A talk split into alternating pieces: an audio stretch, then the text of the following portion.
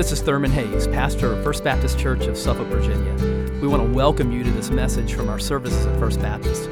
We're a congregation that is seeking to touch lives through the life changing power of the gospel. I pray that you'll encounter Christ in his power and love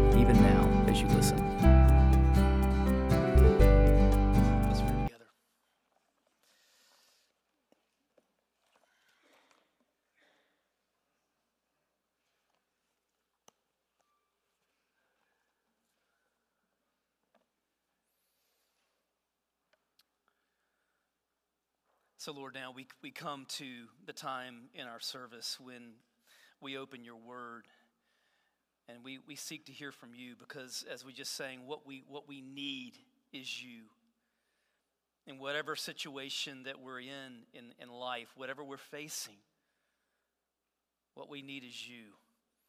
We need a crucified and risen Savior. We need your Spirit empowering us, guiding us and as we see in our text today, we need to rely on you, depend upon you, walk with you. And so, Lord, now would you speak through your word? We pray that we would block out everything else, that we wouldn't be concerned with what we brought into the service, what we're facing after the service. Lord, we need you now. We need to hear from you now. We need your word. We need the power of your spirit working, moving in our hearts, encountering us. And so, Lord, give us the grace to listen well. Open the eyes of our hearts now. Encounter us, we pray, through your word and the power of your spirit. We pray it in Jesus' name. So, last week we began a new series. We are walking verse by verse through Paul's second letter to Timothy. And we've entitled this series, Finish the Race, from one of the verses in this letter. Finish the race.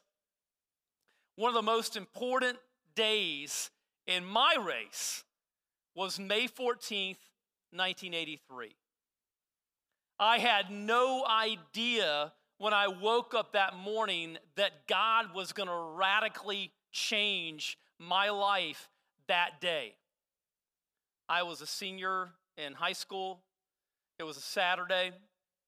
I had been invited by a, a girl at my school that I was interested in to, to come over to her house on that Saturday and to do some yard work. And so I happily volunteered because I wanted to be around her. But see, God outsmarted me. Because God knew that in reality, I was going to spend that day mainly around her brother, who was a very, very committed Christian. And so as we worked together that day, I, I noticed some things about his life. There was a calm there was a peace. He was very open about his faith in Christ. We went in that day to have lunch with some other family members, and he prayed, and, and his, his prayer, I could tell this, this guy's not only knows Christ, he's, he's, he's intimate, on intimate terms with, with, with the Lord. He's walking with Christ. Later on that day, he was in law school at the time, and uh, I asked him that day, you know, what branch of law are you particularly interested in. And he said, he said, well, Thurman, I'm just, I'm just kind of relying on the Lord's guidance for that. Now, I didn't really think about any of this at the time when we were together, but, but later on that afternoon, I got home, went in my bedroom, closed the door behind me, and listen, the living God called me to himself that day. That tells you something about being a, a witness for Christ because my friend Art uh, wasn't, he wasn't trying to do anything. He was just being himself that day, right? He was just, he was, he was just not hiding who he was. He was just being himself. And the way that he answered my question, you know, about what kind of, what branch of law are you interested in? Thurman, I'm just kind of relying on the Lord's guidance for that. That was just, that was just the truth. But his answer to that question struck me and it gets to the heart of life in Christ, which is about relying on God. And I want us to talk about that today. Open your Bibles to 2 Timothy chapter 1, and we're going to talk about relying on God as we look at 2 Timothy 1 and verses 8 through 12. 2 Timothy 1 and verses 8 through 12. I'm reading from the CSB, the Christian Standard Bible, if you would follow along. Let's begin with verse 8. The Apostle Paul is writing to Timothy here, and he says this So don't be ashamed of the testimony about our Lord or of me, his prisoner. Instead, share in suffering for the gospel, relying on the power of God. He has saved us and called us with a holy calling, not according to our works, but, but according to his own purpose and grace, which was given to us in Christ Jesus before time began. This has now been made evident through the appearing of our Savior Christ Jesus, who has abolished death and brought life and immortality to light through the gospel. For this gospel, I was appointed a herald, an apostle, a teacher. And that is why I suffer these things. But I am not ashamed, because I know whom I have believed and am persuaded that he is able to guard what has been entrusted to me until that day. What do we see here in this text about relying on God? First of all, we see something about relying on God's power in verse 8. Let's check it out. Look at verse 8 again. He says, So don't be ashamed of the testimony about our Lord or of me as prisoner. Instead, share in suffering for the gospel, relying on the power of God. Now, this carries over from what we saw last week in verse 7 because he said there, God has not given us a spirit of fear, but what? Of power. And now, here in verse 8, he's saying that one of the things that the Spirit gives us the power to do is to suffer for the gospel. Now, for first century believers like Paul and Timothy, suffering for the gospel was not theory. It was something that was happening. Paul is writing this letter to Timothy from a dungeon in Rome he, where he's been in prison for his faith in Christ. And suffering for the gospel is not theory to a lot of our brothers and sisters around the world today. I'll never forget the time when I was in Southeast Asia in a country where, on the persecution index of believers, this country would be either right at the top or just next to it. And one of our workers there, one of the workers that, that you support with your tithes and offerings, one of our gospel workers there, there were a group of people that were preparing for baptism. And our worker was kind of walking them through a series of questions to get ready for baptism. And he asked them questions like this Are you ready to suffer for Christ? Are you ready to die for Christ?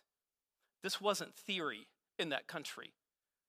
There was, there was a, a substantial chance that they would end up being martyred for their faith. Some people were late in coming to that particular meeting that we were at because they had just buried a sister in Christ who had been martyred for her faith. Many of our, our workers around the world are in places when, when people are baptized in those countries, especially young people, when young people are baptized, they bring their suitcase to their baptism because they know that after their baptism, they can't go home again. This is reality today for many brothers and sisters in Christ around the world. Now, we in America have lived somewhat of a charmed life because our country was founded on Christian values, and many of us in this room can remember the time when, you know, evangelical Christianity was a dominant force in our culture And we can remember the time when you know, living by Christian values and going to church and all of that was kind of considered to be the right thing to do culturally. No more. That world is gone. It's gone. And now, you know, we're, we're being attacked simply for believing what the Bible clearly teaches about so many things. And the temptation is going to be to just kind of acquiesce and cave in and, and, and just go along to get along with the drift of our, of our culture.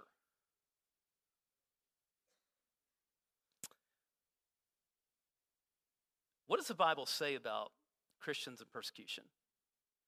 I want us to turn over to the third chapter of Second Timothy, right? Second Timothy uh, 3, and let's look there at verse 12.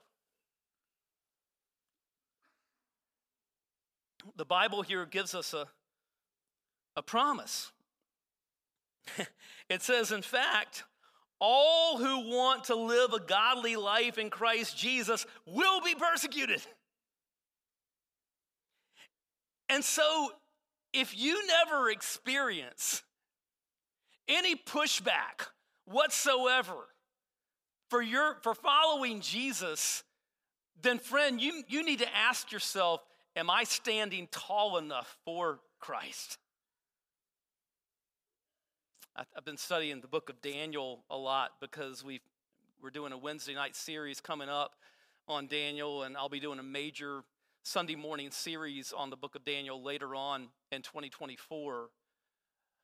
And I'm, I'm struck by Daniel 3 when King Nebuchadnezzar, this, this pagan king in Babylon, you know, he calls upon everybody. Says he sets up this massive statue out on a plain, and then he calls all the officials from all over his realm. Everybody's going to come and stand before this, this golden statue.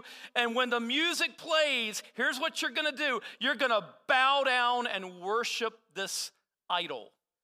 And so the music plays, and in mass, everybody bows down, except for these three Jewish men who have been exiled to Babylon Shadrach, Meshach, and Abednego. They don't bow. And so Nebuchadnezzar has them hauled in and he says, Is it true what I hear that you don't bow? Let's give you another, let's give this another opportunity. the music's gonna play again, and you're gonna bow. And by the way, if you don't bow, here's what's gonna happen to you you're gonna get thrown into a blazing furnace. And they reply to him humbly, You know, King, our God, who we serve, is able to deliver us. But if he chooses not to, we're still not going to bow. And so they're thrown into the blazing furnace. And, uh, and when King Nebuchadnezzar looks inside, he sees the three of them walking around completely unharmed, but then he sees something else. There's a fourth man, a fourth man in the fire. And see, here's the thing if you stand for Christ, it's going to get you into some fires. but Christ is going to be right there in the midst of the fire with you, right? He's going to be with you. So let's kind of walk through verse 8 here. He says, So don't be ashamed of the testimony about our Lord. We have all at, at times wimped out. We have all at times had opportunities to speak up for the Lord, and we committed the sin of silence. That's all of us, okay? We can all look back at times like that. But if, if being ashamed of Jesus is our way of life, if that's the normal course of life for us, then, then you need to ask yourself if that's the norm, you need to ask yourself do I really belong to Christ? Because what did Christ say? Luke chapter 9 and verse 26. Jesus says, Therefore, whoever is ashamed of me and my words, the Son of Man will be ashamed of him when he comes in his glory and that of the Father and the holy angels. Let's keep walking through verse 8. So don't be ashamed of the testimony about our Lord or of me, his prisoner.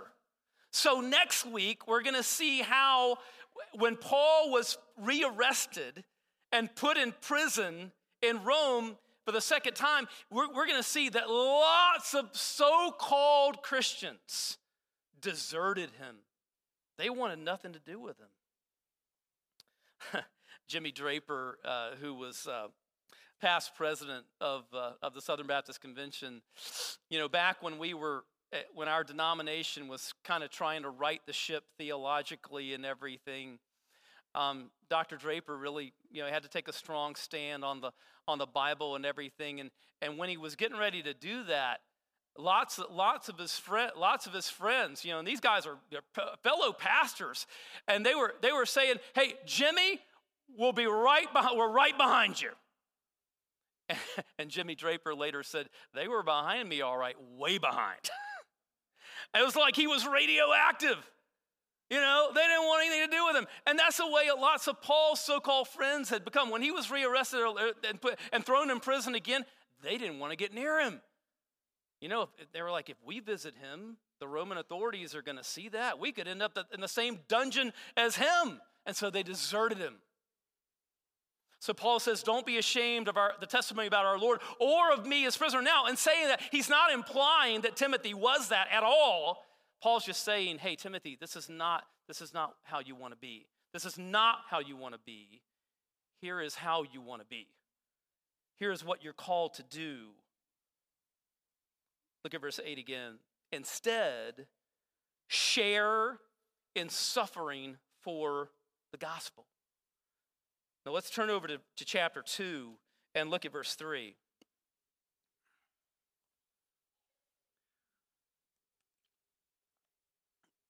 He says there, share in suffering as a good soldier of Christ Jesus.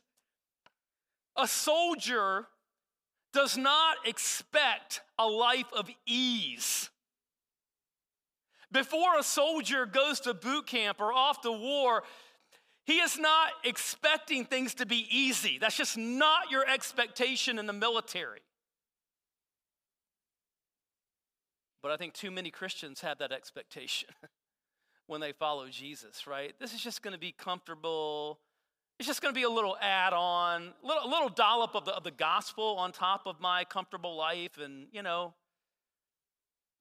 there's too many people in our culture who are like that and who don't really come to terms with what it means to follow Jesus.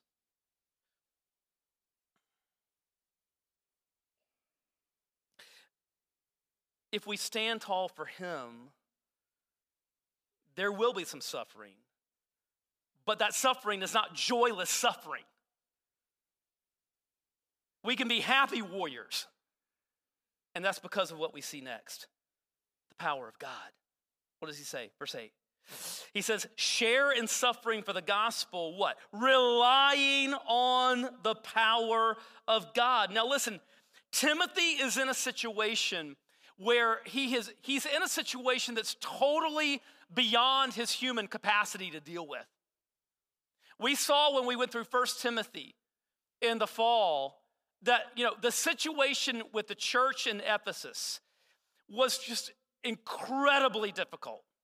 It was a church that was torn apart by false teaching, had all these problems.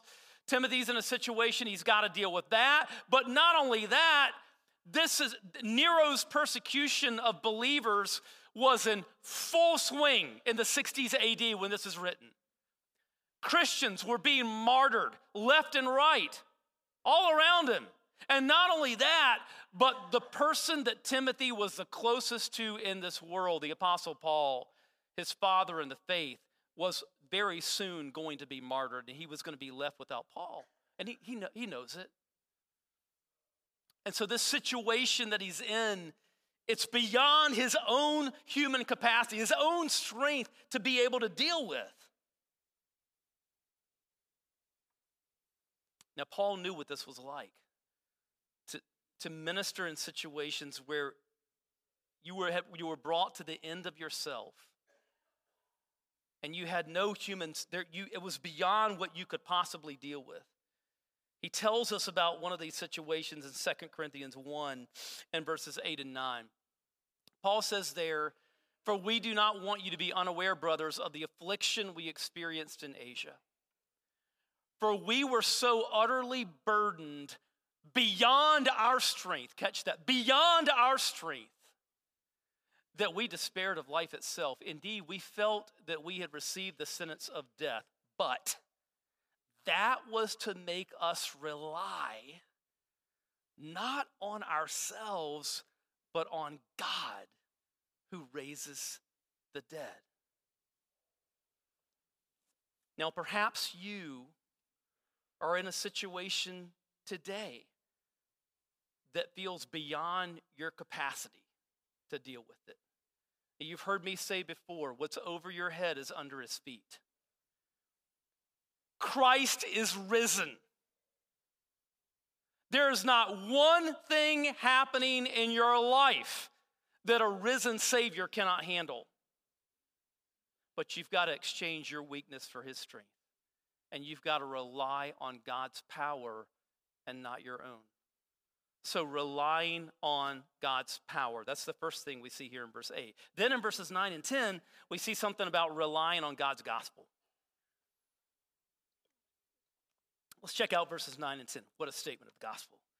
He saved us and called us with a holy calling, not according to our works, but according to his own purpose and grace, which was given to us in Christ Jesus before time began this has now been made evident through the appearing of our Savior, Christ Jesus, who has abolished death and has brought life and immortality to light through the gospel. Wow. So in verse 8, it's about some things that Timothy's called to do share in suffering, rely on the power of God, stuff he's to do. But in order to do those things, he's got to rely on what Christ has already done. That's what we see in verses 9 and 10. This is done. What has God done? Let's kind of walk through it here in verse 9.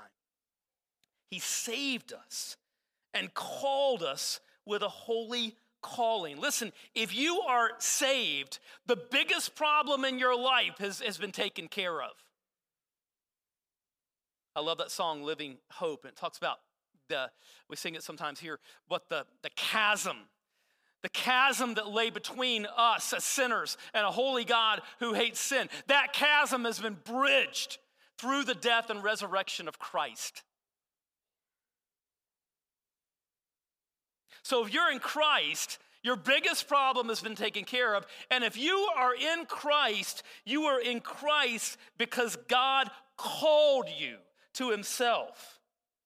He has saved us and called us with a holy calling. Now, as witnesses for Christ, as we're sharing the gospel, we make a call to people. We invite people to repent and believe in Christ. But when people are saved, there's not only an external call from a person like you and me, but there's an internal call that's happening. And that's the call of the Holy Spirit. Now, we see all of this in, um, in the story of Lydia. So in Acts 16, Paul and these other missionaries come to the city of Philippi. And so they go down to the river. There's a group of women who are gathered there. And, and Paul preaches the gospel and he invites people to repent and believe. And Acts 16 14 tells us what happened in the life of this woman named Lydia. It says, The Lord opened her heart to respond to what Paul was saying. Now, do you see the two callings that are happening there? There was Paul calling these people to repent and believe, right? But then there was the call of the Spirit.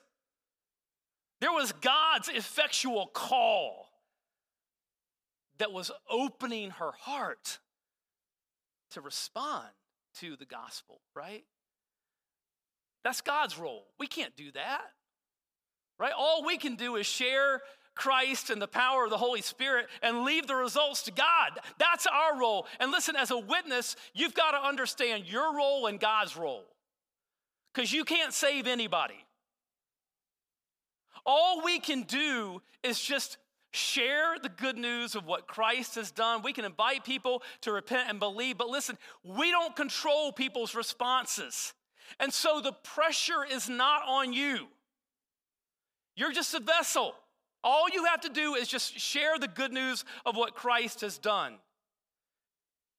It's the Spirit's role to open hearts, to respond, to call people to Himself, right? That's what happened to Lydia. That's what happened to you if you're in Christ. And listen, this was this is all God's grace. Again, let's keep let's keep walking here through verse 9. He has saved us and called us with a holy calling, not according to our works, but according to his own purpose and grace. God did not call you to himself because he saw something good in your life. In fact, the scripture here says that he set his love upon you before you had the opportunity to do a single good work because it happened before you were ever born. What does he say here again in verse 9, right? He saved us and called us with a holy calling, not according to our works, but according to his own purpose and grace, which what? Which was given to us in Christ Jesus when? Before time began. So it didn't have anything to do with your works. There's no room for boasting. Look at Ephesians 1 and verses 4 through 6. For he chose us in him before the foundation of the world to be holy and blameless in love before him. He predestined us to be adopted as sons through Jesus Christ for himself, according to the good pleasure of his will, to the praise of his glorious grace that he lavished on us in the beloved one. Look at Romans chapter 8 and verses 28 through 30. We know that all things work together for the good of those who love God, who are what? Called according to his purpose. For those he foreknew, he also predestined to be conformed to the image of his son, so that he would be the firstborn among many brothers and sisters. And those he predestined, he also called. And those he called, he also justified. And those he justified, he also glorified. And so, what Paul is stressing here to Timothy and to you and me is that God set his love upon you as his child before you were ever born. And if he did that, you think he's going to let go of you now? No, he is not. He will never let go of you. Look at verse 10. He says, This has now been made evident through the appearing of our Savior Christ Jesus, who has abolished death and brought life and immortality to light through the gospel. Wow, I love this. Abolish death. Christ has abolished death. The great Puritan theologian John Owen said, There is a death of death in the death of Christ. The great English poet John Donne says at the end of his great poem, Death Be Not Proud, he says, Death, thou shalt die. Yes, because Christ is risen. He has abolished death. Now, there's a story in the Gospels that puts a lot of this stuff together calling, the abolition of death, right? Death to life. It's a story of Lazarus. So, Lazarus dear friend of Jesus, along with his two sisters, Mary and Martha. Lazarus dies. He's been dead for four days. Jesus comes upon the scene. Lazarus is in the tomb. Mary and Martha are weeping. Everybody's weeping. And what does Jesus do? John 11, 43 and 44. He shouted with a loud voice, Lazarus, come out! The dead man came out bound hand and foot with linen strips and with his face wrapped in a cloth, Jesus said to them, Unwrap him and let him go. We sang earlier, You called my name, and I ran out of that grave. You were, if you're in Christ, you have been raised from the dead spiritually. And if you're in Christ, one day when Christ returns, you're going to be raised physically with a glorified body. So, this miracle, as all the miracles of Jesus, it's a preview of coming attractions. The gospel, relying on God's gospel. Third, relying on God's protection. Relying on God's protection. Let's check out verse 11 and the first part of verse 12. Paul says, For this gospel, I was appointed a herald, apostle, and teacher, and that is why I suffer these things. Every place that Paul went, he knew he was going to suffer. Look at what he says in Acts 20 in verses 20 through 23. He says, In every town, the Holy Spirit warns me that chains and afflictions are waiting for me, but I consider my life of no value to myself. My purpose is to finish my course and the ministry I receive from the Lord Jesus to testify to the gospel of God's grace. Wow. I consider my life of no value to myself. And th- this guy is dead. He's dead to self. He's died to himself. He's like, life is not about me. Whether I live, whether I die, I'm not in charge of that. I don't concern myself with that at all. Because he was dead. There's a scene in the great uh, series Band of Brothers where there's this kid who on D Day, uh, instead of fighting, he'd, he'd, he'd hid in a ditch and his officer comes up to him later on, and, he, and the kid confesses, you know, what, what he had done and everything. And the officer says to him, he says, son, do you, do you know why you hid in that ditch? He says, it's because you still have hope. But here's what you've got to understand the only hope you have is to understand that you're already dead. That's the only way you're going to be able to do this to consider yourself already dead. And as, as followers of Christ, we must do that. Paul says in Galatians 2:20, I mean, we sung it earlier. I have been crucified with Christ, and I no longer live, but Christ lives in me. The life I now live, I live by faith in the Son of God who loved me and gave himself for me. We've got to die. We've got to die to self in order to live for Christ. That's what Paul is saying here. He says, It's not up to me what happens to my life, whether I live or whether I die. I don't even think about that. It's because he's dead. He's dead to self. When you're dead to yourself, you can truly live, you can be free to live for the Lord. Let's look at the latter part here, verse 12. He says, But I am not ashamed because I know whom I have believed and am, a- and am persuaded that he is able to guard what has been entrusted to me until that day. Now, Greek scholars, New Testament scholars tie themselves in knots trying to translate uh, the latter part of verse 12. And I'm not going to bore you with the technicalities of it, but it, there's an issue here uh, grammatically, and, it comes down basically to this question Is Paul here talking about something um, that God had entrusted to him or something that he has entrusted to God? And you know, here in the CSB, it's kind of, and in the ESV, it takes kind of the, the translators kind of take the position that it's talking here about something that God has entrusted to him, and undoubtedly God had entrusted things to him. But I would agree with New Testament scholars, uh, William Mounce and Gordon Fee, that the context here suggests that really what Paul is saying is he's talking about something that he has entrusted to God.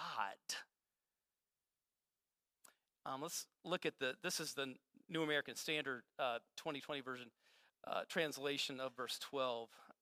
I, I like this. For this reason, I also suffer these things.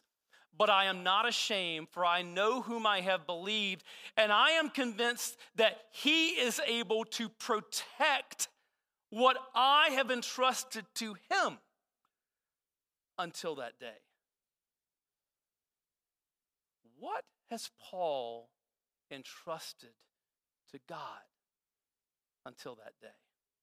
His life his life and everything about his life, right?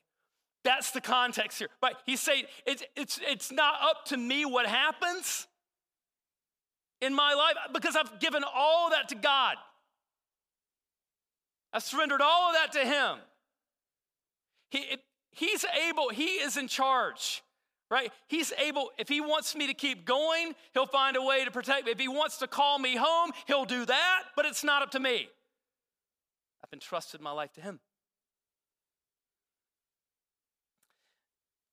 Leonard Ravenhill once said this about the Apostle Paul Paul had no ambitions for himself and so had nothing to be jealous about. He had no reputation and so had nothing to fight about. He had no possessions and therefore nothing to worry about. He had no rights, so therefore he could not suffer wrong. He was already broken, so no one could break him. He was dead, so none could kill him. In other words, Paul was a man who had raised a white flag above his life and surrendered it completely to Christ, entrusted it totally to Christ. How about you? Let's pray.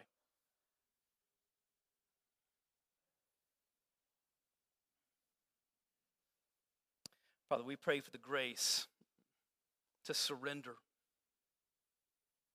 to entrust our lives completely, totally to you, to withhold no part of our life from you,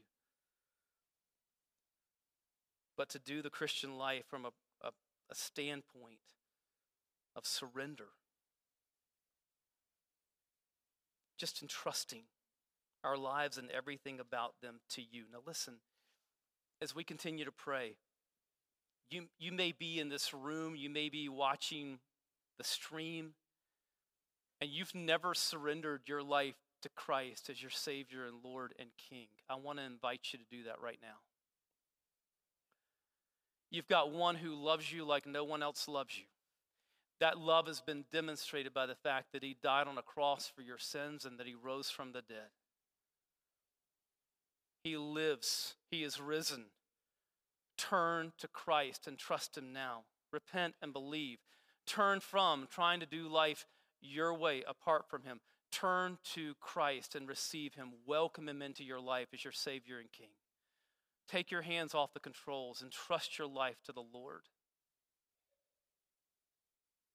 Christians, our problem is that often we try to grab back control. What is it in your life today? What is it as you are at the beginning of a new year? What is it that you've tried to take back control of, but in reality, you need to let go of that and give it to the Lord. What is it today that in your life that seems it's beyond your human capacity to deal with? Are you going to try to deal with that in your own power? Or are you going to yield that to the Lord?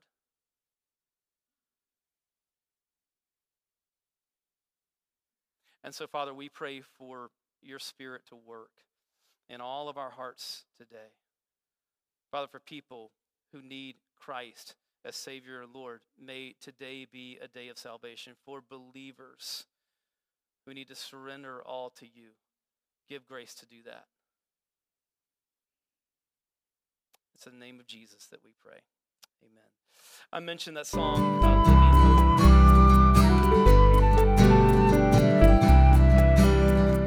I hope you've been blessed by this message. Christ is the answer for every need, now and for all eternity. As someone once said, Jesus plus nothing equals everything, and everything minus Jesus equals nothing. Have you trusted in Jesus as your Savior? If not, why not now? His arms are open wide to receive you. It may help to pray a prayer like this Father, I know that you are holy and that I have sinned and fallen short of your glory.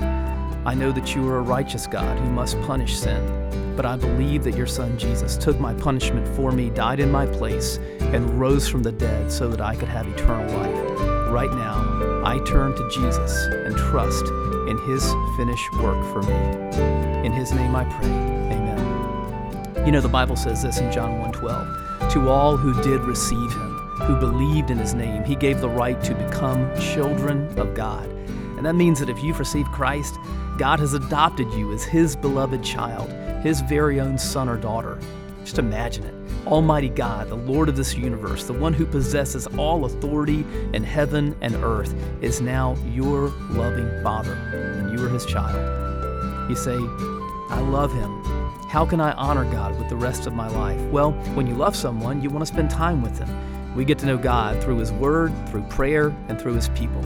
I would encourage you to pick up a copy of the Bible and begin to read it. Begin to pour out your heart to Him in prayer. And find a church family where the Bible is preached, where Christ is exalted, and where His love is flowing. If you're local, I want to invite you to the church I pastor, First Baptist Church of Suffolk, Virginia.